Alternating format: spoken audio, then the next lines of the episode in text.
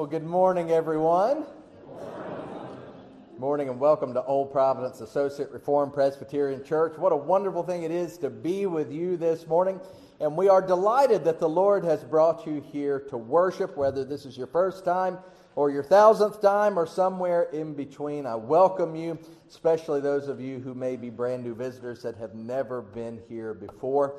We are here to worship because Jesus alone is worthy of our praise and honor and glory, and worship we shall. But first, let me just make a few announcements. The biggest announcement that I have today is that immediately following this worship service, we're having an informational meeting, okay? It's not a congregational meeting. It's an informational meeting about Vacation Bible School, and I would encourage you to stay for that. There are all sorts of wonderful opportunities to volunteer, but besides volunteering, there's all sorts of wonderful opportunities to participate in Vacation Bible School. So um, please stay tuned for that, and that'll be immediately after the service. In fact, what we're going to do is Amanda and I will swap. I'll say the benediction. She'll come down here. I'll, I'll go up there, and uh, yeah, hopefully everything will work fine with that. But um, other things are going on too. I want to just make note of, of, what's in the bulletin there. Several things happening. Um, the regular stuff is going on. Youth group, Little Lambs tonight, right? We have youth group. Also at 5 p.m., there is a deacons meeting. Monday midday is going on tomorrow. Um, another thing I'll make note of in your bulletin, you'll see a write up about Camp Joy. Camp Joy is a camp that our denomination puts on. It's in different states, it's all over the place. It started down in Bonclarken. There's a Camp Joy, um, South Carolina, Florida, Virginia now, and this is a camp for special needs campers.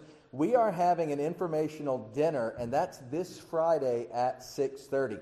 It's free of charge. However, they would gladly accept your donations to support Camp Joy. But if you are interested, please let me know and let me know by Wednesday so I can get you signed up for that. And feel free to call, email, whatever.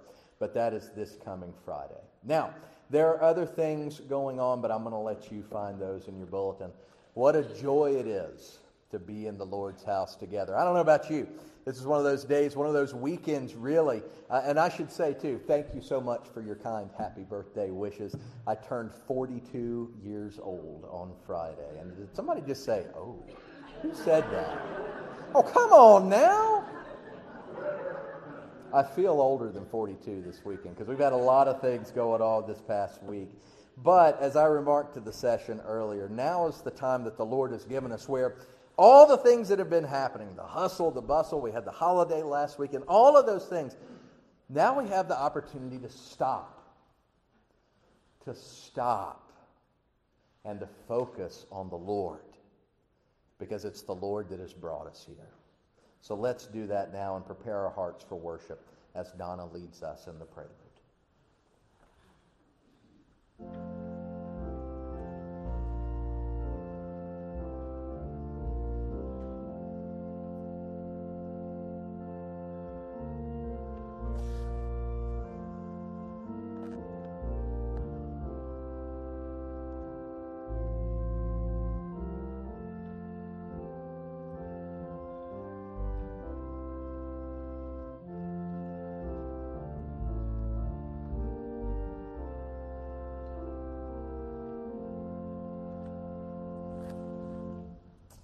Thank you, Donna. Our call to worship this morning is found in Psalm 11, and it says, I have taken refuge in the Lord. How can you say to me, Escape to the mountains like a bird? For look, the wicked strings bows. They put their arrows on bowstrings to shoot from the shadows at the upright in heart. When the foundations are destroyed, what can the righteous do? You know, the psalmist asks a powerful question there, doesn't he? As you look at what's going on in the world around you, it would be very easy to conclude that the foundations are being destroyed, right? And yet, the psalmist answers his question before we even have the chance. He writes in verse 4 The Lord is in his holy temple. The Lord, his throne is in heaven. His eyes watch his gaze examines everyone. The Lord examines the righteous, but he hates the wicked and those who love violence. Let him rain burning coals and sulfur on the wicked. Let a scorching wind be the portion in their cup. For the Lord is righteous. He loves righteous deeds. The upright will see his face. My friends, we get a simultaneous warning and promise there. The warning of judgment, but the promise that the Lord is indeed the great high judge. He sees, he knows, and he is active in our world today. What wonderful cause for worship do we have in these things? Now let's go to the Lord in prayer, after which we will pray the Lord's Prayer together and then confess the Apostles' Creed. But let's go to him now. Our Father, we thank you that these words are true, that you are seated on high in all of your majesty, that you see all things. We may be tempted to look at the world around us, a world that, that when we think oh, surely nothing else. Something else happens. We scratch our heads. We wonder at the foolishness that we see. And we would be tempted to conclude that you're not there. That's what Satan wants us to believe, that you're not there or that you're not going to act. But Father, we know that your word is true, that you see, that you know, and that you are indeed active. Why, given the wickedness of the world, the fact that we have not turned the earth to glass, that, that we haven't consumed one another entirely is evidence of your hand at work. So, Father, give us grateful hearts in light of these things. As we come together in this time, set apart to worship you, let us focus on you, let us remember the mighty things that you have done, and yet the mighty things that you will do. Let us remember the joy of being the sons and daughters of God. And we pray it all in Christ's name. And we pray as He taught us to pray by saying, Our Father, who art in heaven, hallowed be thy name. Thy kingdom come, thy will be done on earth as it is in heaven. Give us this day our daily bread, and forgive us our debts as we forgive our debtors and lead us not into temptation, but deliver us from evil. For thine is the kingdom, and the power, and the glory forever. Amen. Amen indeed. And now, as we say the Apostles' Creed together, let me ask you, Christian, what is it that you believe? I believe in God the Father Almighty, maker of heaven and earth, and in Jesus Christ, his only Son, our Lord who was conceived by the Holy Spirit, born of the Virgin Mary, suffered under Pontius Pilate, was crucified, died, and was buried. The third day he rose again from the dead. He ascended into heaven and sits at the right hand of God the Father Almighty. From thence he will come to judge the living and the dead. I believe in the Holy Spirit the holy Christian church, the communion of saints, the forgiveness of sins, the resurrection of the body, and the life everlasting. Amen. You know, it's the season change, right? Maybe you caught the other night that we had our first thunderstorm of the of the season. I don't know if you enjoy those like I do. I enjoy them a little bit less because I found out that the computer upstairs was zapped the other night.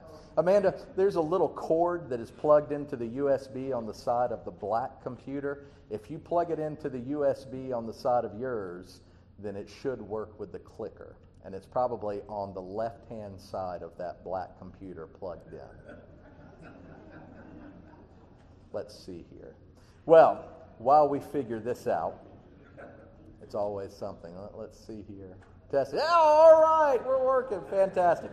Let's stand together as we sing All Creatures of Our God and King. It's hymn number 100. Obviously, the words are on the screen. But let's lift up our voices together.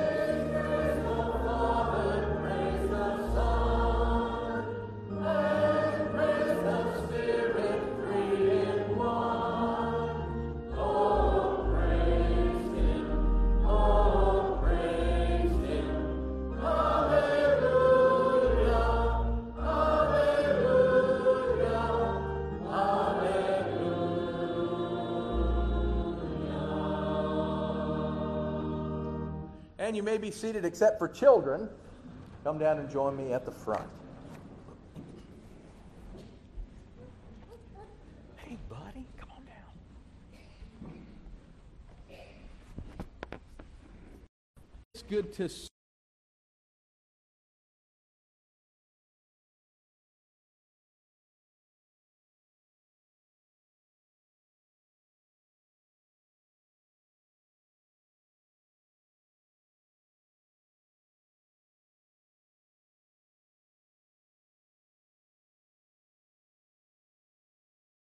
I'm happy to be back with you this morning because before Easter and breaks for things like wintry weather and so forth, we were focusing on different promises that God makes us in His Word. We've talked about how God promises to never leave us or forsake us. We, we talked about God's promise to always provide for us. How God always gives us a way out when we're tempted. He promises to do that, right? We talked about how God promises that He never changes and how he promises to provide for us. But when we talked about that last one, how God promises to provide for us, we talked about this life, right? How we never have to worry about, we, we read the passage where Jesus said, Don't worry about the things that you wear. And we talked about how Jesus takes care of the birds and that sort of thing. But did you know that God promises to take care of you not only in this life, but for all of eternity? That's right. Listen to what Jesus said in John chapter 14. So many wonderful promises here. He said, Do not let your hearts be troubled. You know what it means to have a troubled heart? Having a troubled heart can mean that you're sad. It can mean that you're worried. It can mean that you're disappointed, right? It can mean all sorts of different things. But Jesus said, Don't let your hearts be troubled. You believe in God, believe also in me. And then he said this He said, In my Father's house there are many mansions. Don't know what a mansion is? Yeah, a mansion is a big, gigantic houses, and we have several in America, right? I grew up going to the Biltmore House. Have y'all ever been to the Biltmore House? No. Have y'all ever been to Swannanoa? That's not really a good example because it's a mansion that's fallen apart, but it's not too far from here. But a mansion is a great big house. And Jesus said, If this weren't so, I wouldn't have told you that I'm going to my Father's house to prepare a place for you. That's what Jesus said, that he's going to prepare a place for you. And then he says, If I prepare a place for you, I'm going to come back and take you to be with me, so that where I am, you will be also. And then he said, You know the place where I'm going. Now, next week, we're going to talk about that place a little bit more and what Jesus said to Thomas when doubting Thomas said, Lord, we don't know where you're going or anything like that. But let's think about the promise that Jesus has made here that he's gone to prepare a place for us. And if he prepares a place, he's going to take us to be with him. What a wonderful promise! Jesus has prepared a place for every single person who believes in him so that we will be with him forever. And where we will be with him is so important too. Jesus makes so many promises about what heaven is going to be like. That's what he's talking about there. The place that he's prepared for us is in heaven. And heaven is a place where there's no crying, where there's no hurt, there's no pain, there's no disappointment, there's no loss, there's no fear. Heaven is a place that we get to be with the ones that we love so much that have loved the Lord and have gone to be with him already. But ultimately, heaven is where we will be with God forever. What's important is for you and me to first believe in Jesus, right? He said, You believe in God, believe also in me. But it's also important that we remember to not let our hearts be troubled. You know, of all the promises that Jesus made to us, this one's wonderful because he says, when your hearts are troubled, when you're sad, when you're lonely, when you're upset, when you're disappointed, when you're all those things, Jesus tells us to remember to think about heaven and how wonderful it's going to be there with him. And I hope that you guys will remember to do that. I hope that all of us will remember to do that as well. I think that we don't spend near enough time thinking about heaven. We really need to spend more time focusing on Jesus and his promises. Let me pray for you. Our Father, we thank you so much for your love, for your kindness, for your goodness for all of your promises, including this promise that you will be with us always, that we will be with you always, that you prepared a place for us. Help these children to remember it. Help all of us to remember these things. And I pray it all in Christ's name. Amen. All right, y'all can go. Right this way.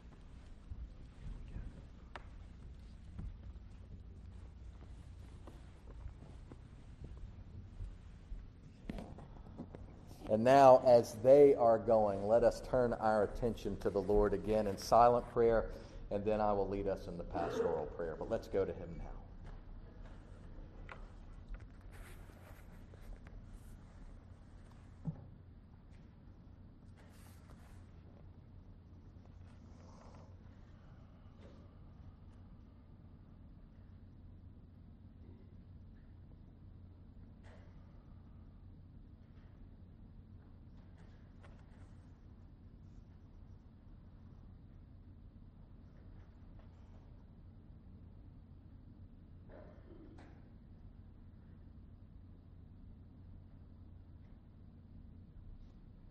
Eternal God and Heavenly Father, with the words of your scriptures in our minds fresh, with the promise of your Son still in our minds,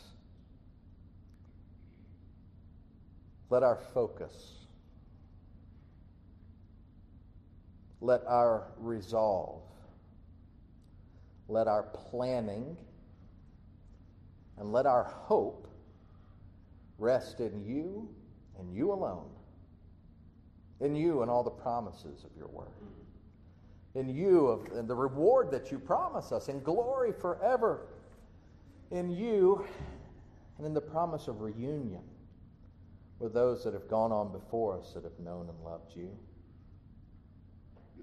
As your Son and our Savior said, let our chief desire be to store up for ourselves treasures in heaven not here, not now, not bending to the philosophies of the world, not trading our birthright, despising it as Esau despised his, but instead cherishing all of the covenant promises you've made to us in Christ. Letting us be mindful of what we face, yes. Going through life with wisdom, absolutely but keeping one eye on heaven at all times. For this life, as busy as it is, as involved as it is, as painful even as it can be, help us to remember that you have numbered our days.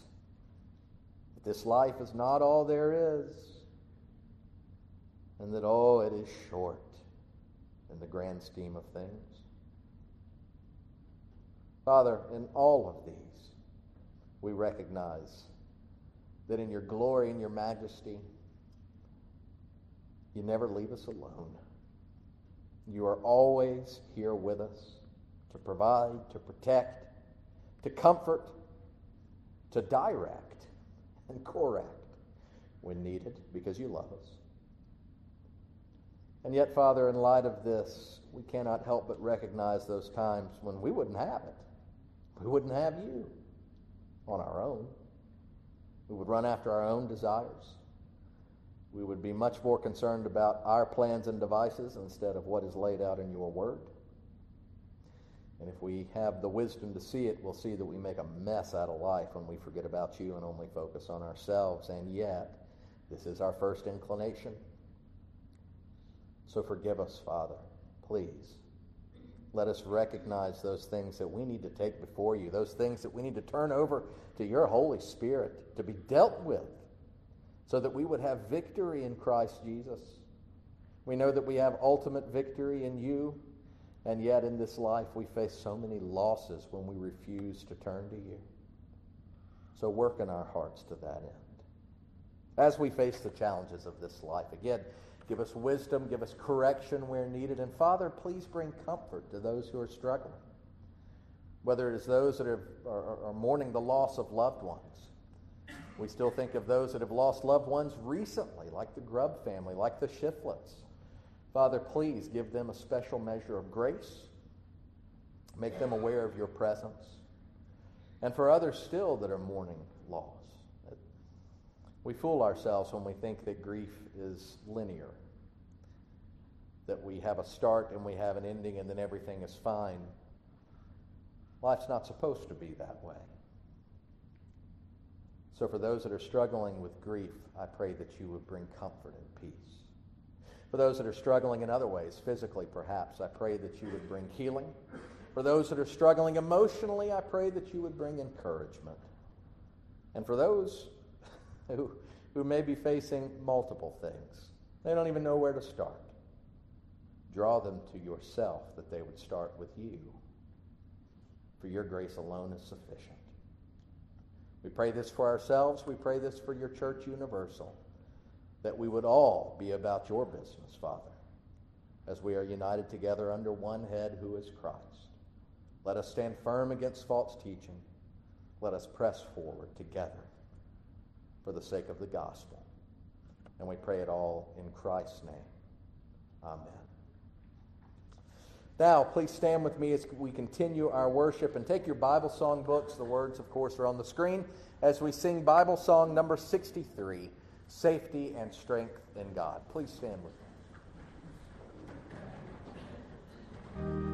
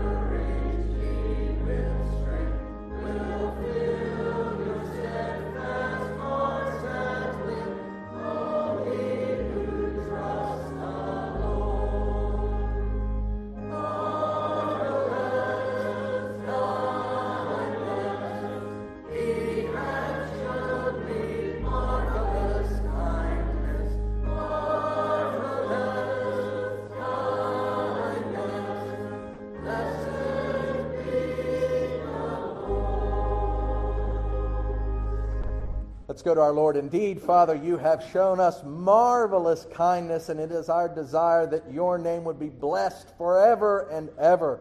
We do this with our lives, we do this with our resources, our time, and even that which you have entrusted to us. So now, as we come to this moment where we return our tithes and offerings, I pray again that you would bless the gift, that you would bless the giver, that these would be used in accordance with your will and for your kingdom. And I pray it in Christ's name. Amen. You may be seated.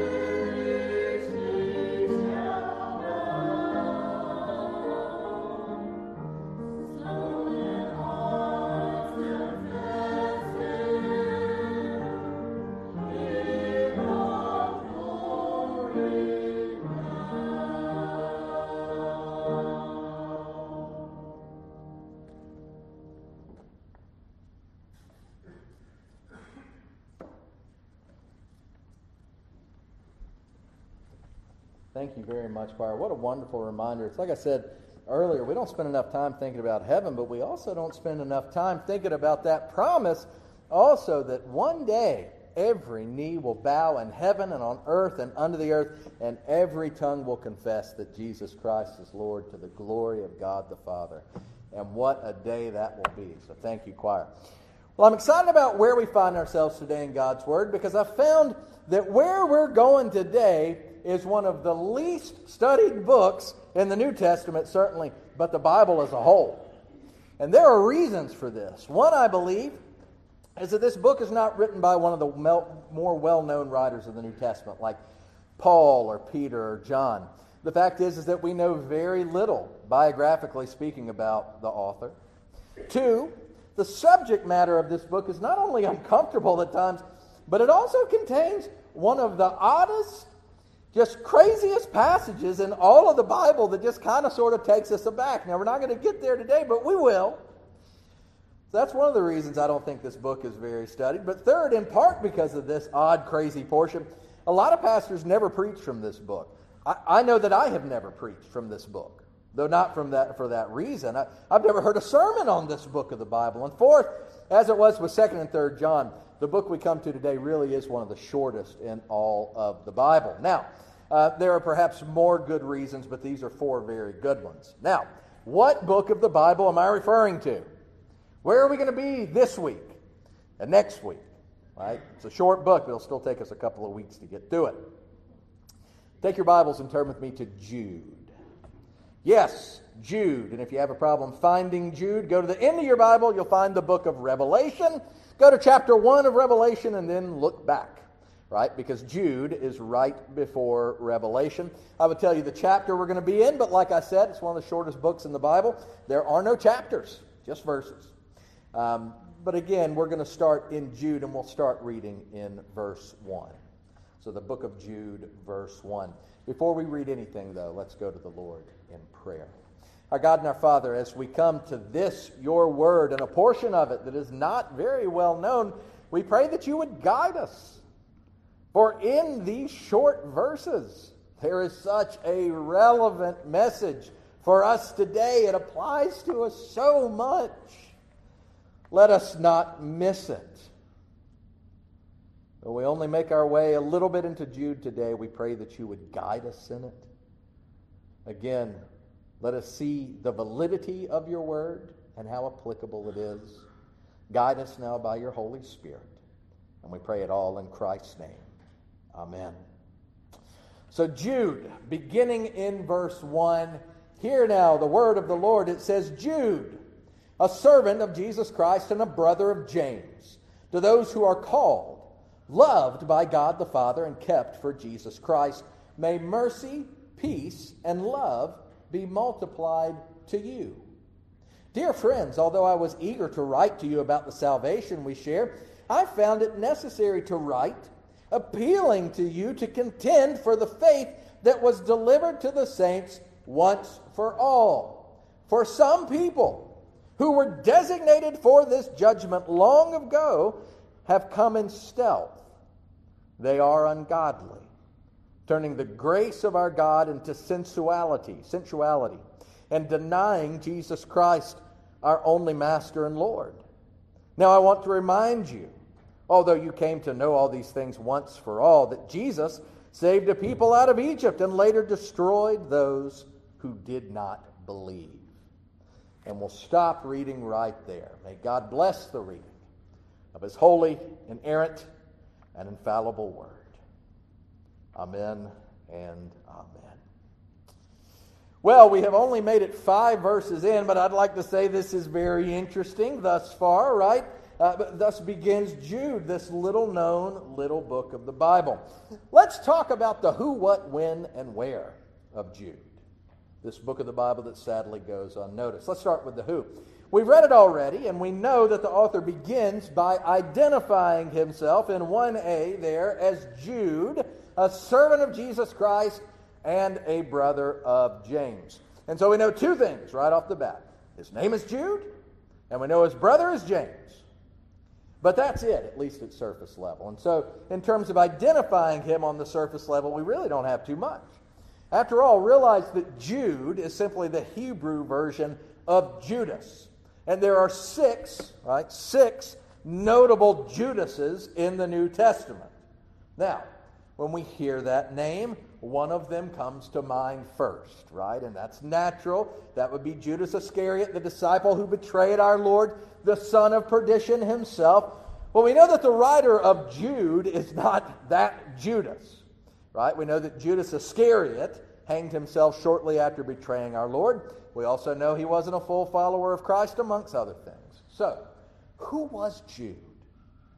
Well, the fact that he identified himself as the brother of James is helpful because we know from the New Testament there's only one prominent James that he would possibly identify himself with. And that would be James, the writer of the book of James, but also James, the brother of Jesus. So who was Jude?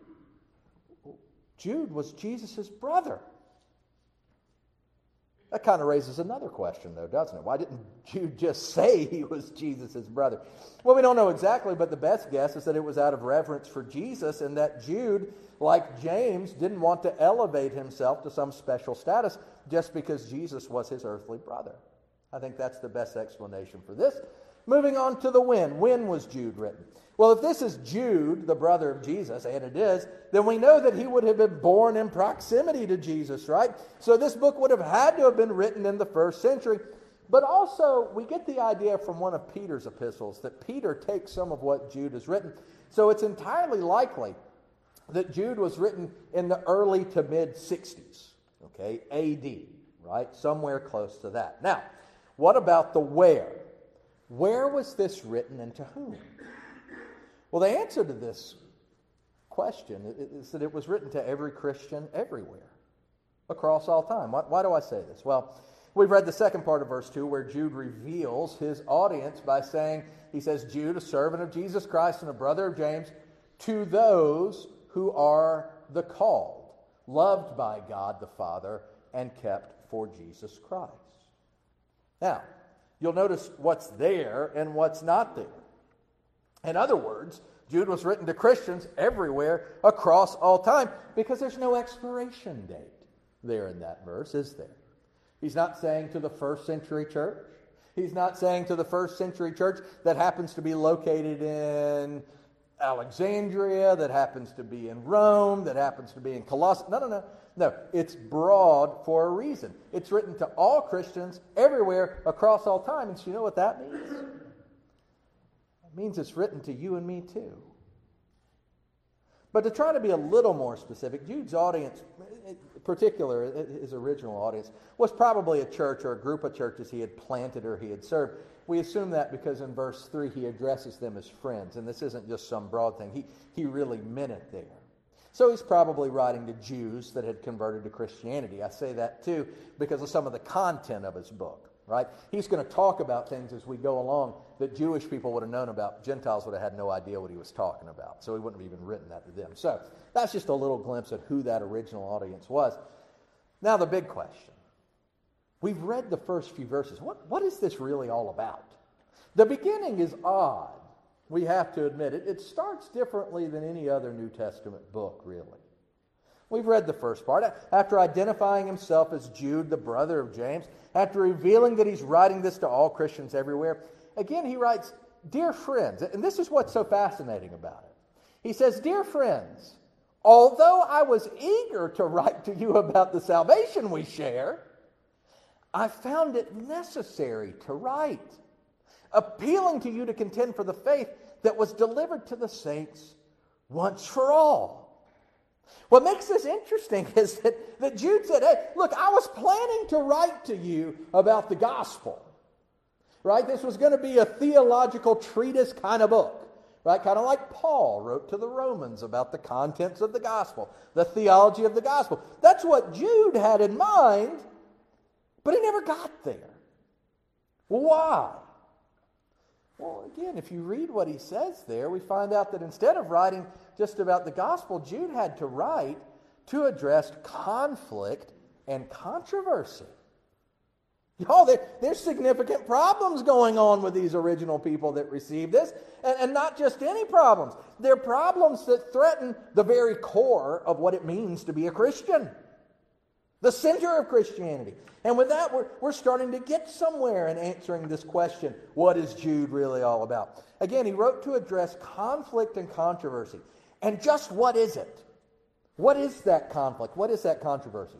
Well, if you look at verse 4, we've already read it, but he said he, he's writing this for some people. In other words, because some people who were designated for this judgment long ago have come in by stealth. They are ungodly, turning the grace of our God into sensuality and denying Jesus Christ, our only Master and Lord. Now we're really getting somewhere. If you put two and two together here, you find out that Jude is talking here about people that have come into the church.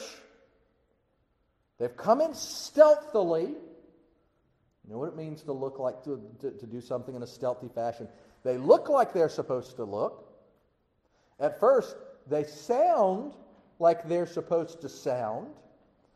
We know that they must be involved either in leadership or preaching, something like that. Everything sounds right, but we found out that these people were designated for judgment.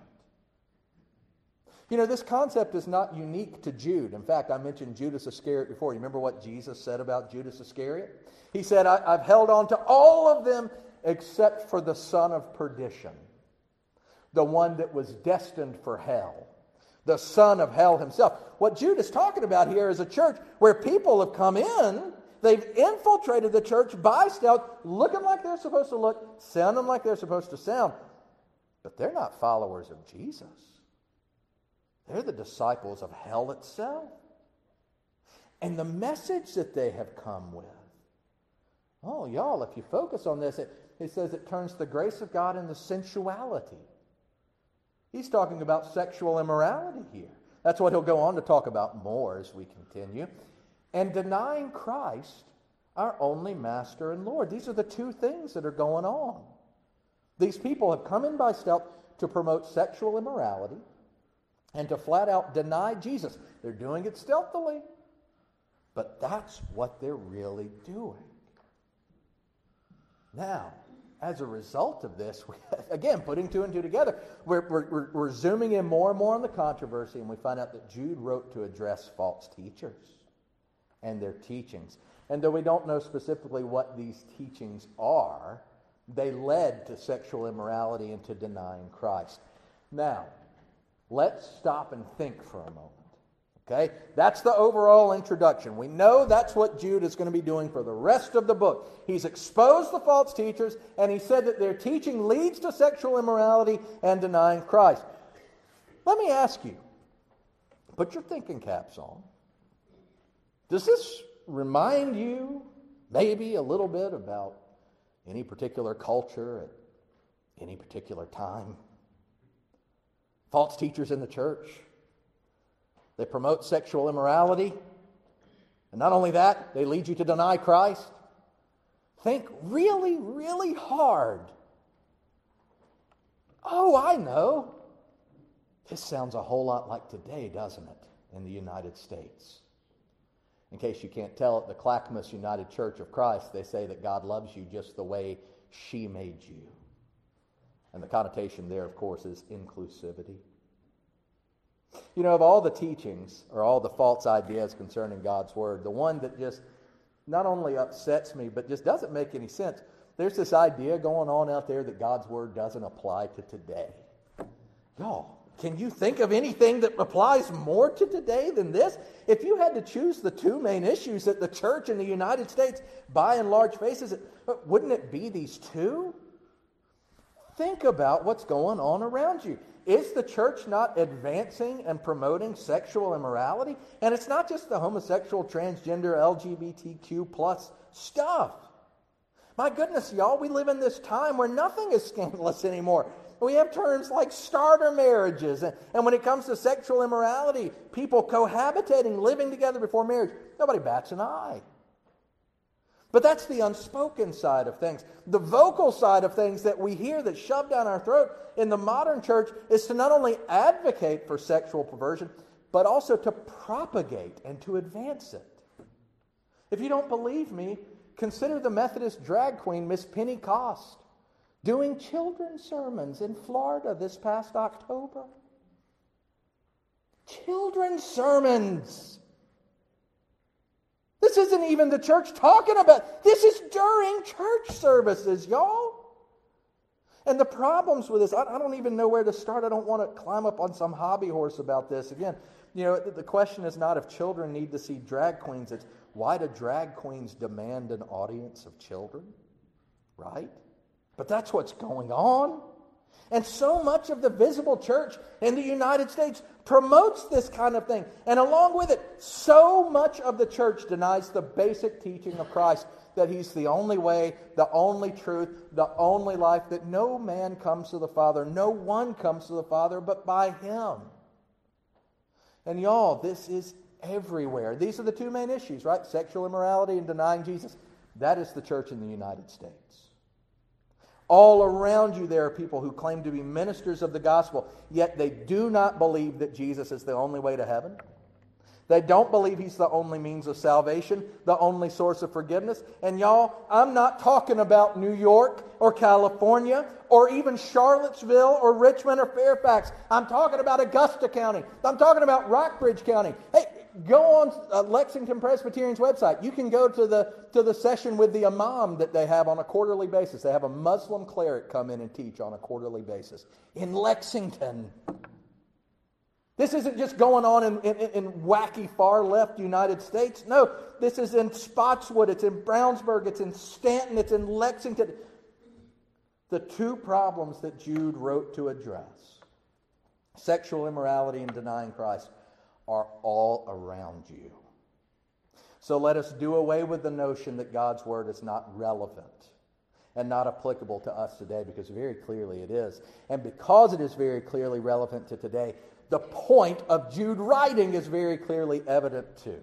Do you remember what he said in verse 3? He's identified the problem sexual immorality and denying Christ. But do you remember what he said in verse 3? The appeal that he made? He said, Dear friends, although I was eager to write to you about the salvation we share, I found it necessary to write, appealing to you you know what appealing means? It means a strong request. He appeals to them. To what? To contend for the faith that was delivered to the saints once for all. What does he mean by this once for all business? He's talking about Jesus Christ, the way of salvation given once and for all, that is not up for debate. For there is no other Savior. There is no other sacrifice. There is no other way. And he's appealing to them. Jude wrote what we've read as an appeal, but forget about Jude. This is God's word. God appeals, God commands us to contend for the faith. And just like it is, those two issues couldn't be more relevant to today. This calling, this calling they got 2,000 years ago, it could not be more relevant for us today. The question is how do we do it? How do we contend for the faith? Two things. All right, the first one we'll really see today. Uh, second one as well to a certain extent. But the first way that we contend for the faith is by remaining faithful ourselves. I'll say that again. You want to know the first way that you stand up for the faith? It's by being faithful. Look at verse 5. Jude wrote, Now I want to remind you, although you came to know all these things once and for all, that Jesus saved a people out of Egypt and later destroyed those who did not believe. Now you might say, oh, that's an interesting verse, but realize this. In this reminder, because that's what Jude says this is at the beginning of verse 5, now I want to remind you. But in this reminder, Jude references what happened in the past with God's people. All right? namely, that they had been delivered as a whole, but that God destroyed all those who didn't really believe. What Jude is doing here, if you're wondering, well, that's a curious verse. What he's doing here is he's drawing a parallel between the people that are reading this for the first time and the people of God from long ago. He's using ancient Israel as an illustration for the church. And if it worked 2,000 years ago, guess what? It works 2,000 years later today. Just like in ancient Israel, there were Israelites who were delivered and who were a part of the nation of Israel but didn't really believe. So it is with the church. I say this because when we speak of the church, we speak in terms of the visible church and the invisible church. Y'all, the visible church is everyone that comes to be a part of what happens at the church. Look around you right now, and this is the visible church. But what Jude is doing is drawing a line of distinction. He says there's the visible church, there's everybody that you see claiming to be a follower of Christ. But then he says there's the actual church, right? The invisible church that's made up of true believers, those who are really trusting in Christ alone for their salvation. And just like it was with ancient Israel, God delivered all of those people. They were all part of the visible Israel, but they weren't all following God. Y'all, the reality is that's the way the church works too. I remember growing up as a kid, I went to a Christian school, small Christian school. My mom was a teacher there. That's the only way we could go. But I remember a chapel speaker coming in and I'll never forget his terminology and his, his example of this. He said, So, you go to a Christian school. Uh, and, and we all said, Well, yeah. He said, How many people go to church? You know, this is a time when to get into Christian schools, you actually had to go to church. There's a few of those still left. But nevertheless, you know, every, every kid raised their hand, Yeah, yeah, you know, we go, to, we go to church. And he said, So, you go to a Christian school, you go to a church, does that make you a Christian? And we all just kind of looked around at each other. And he said, Let me ask you something. If you walk into a garage, does that make you a car?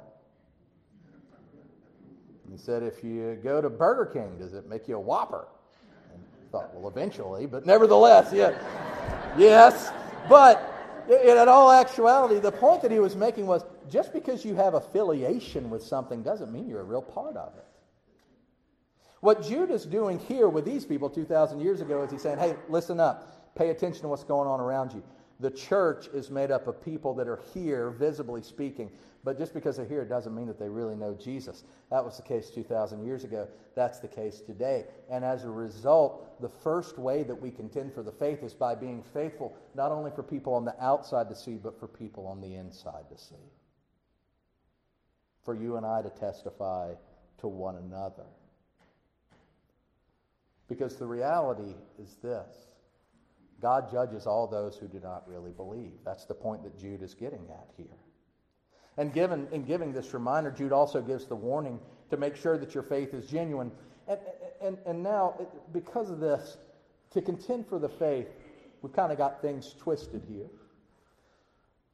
Remaining faithful is absolutely necessary, but two should really be one, and one should really be alone. And in particular, your own personal relationship with Him, your own faith, affiliation, being in a room, saying that you can check things off on a list, that does not mean that you are a real follower of Christ. Because we are saved, salvation comes through faith in Christ alone. That's what Jude's really getting at. If you want to contend for the faith, make sure your faith is genuine. And this isn't the only reminder that he offered. He'd go on to offer more reminders in verses 6 and 7 that we're going to get to next week.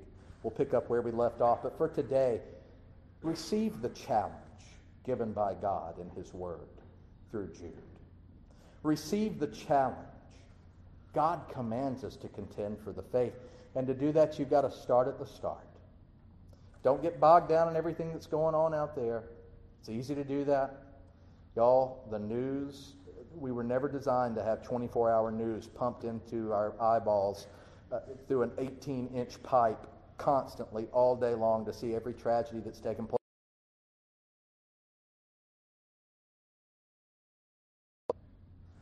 Start by examining yourself.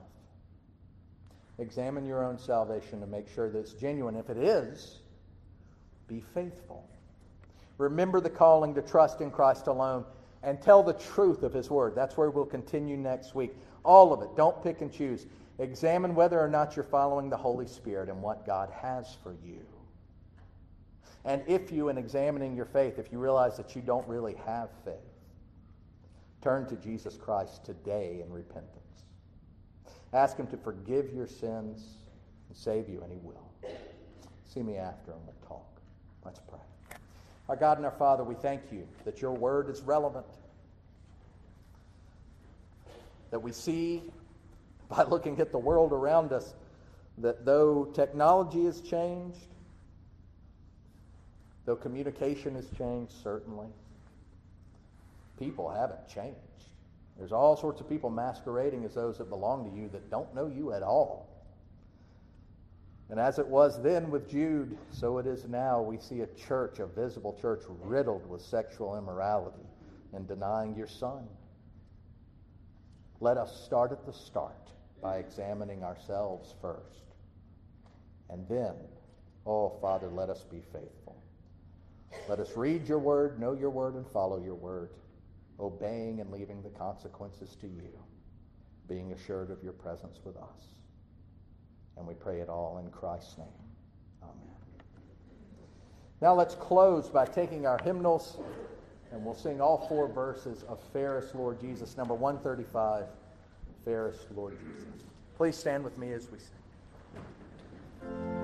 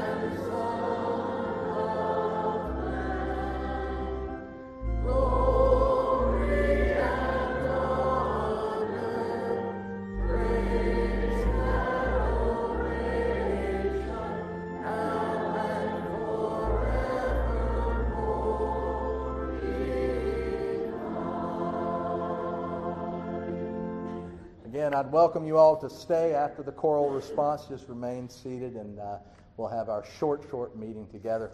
Receive the benediction. May the Lord bless you and keep you. May the Lord cause his face to shine upon you and be gracious to you. May the Lord lift his countenance upon you and give you peace, both now and forevermore.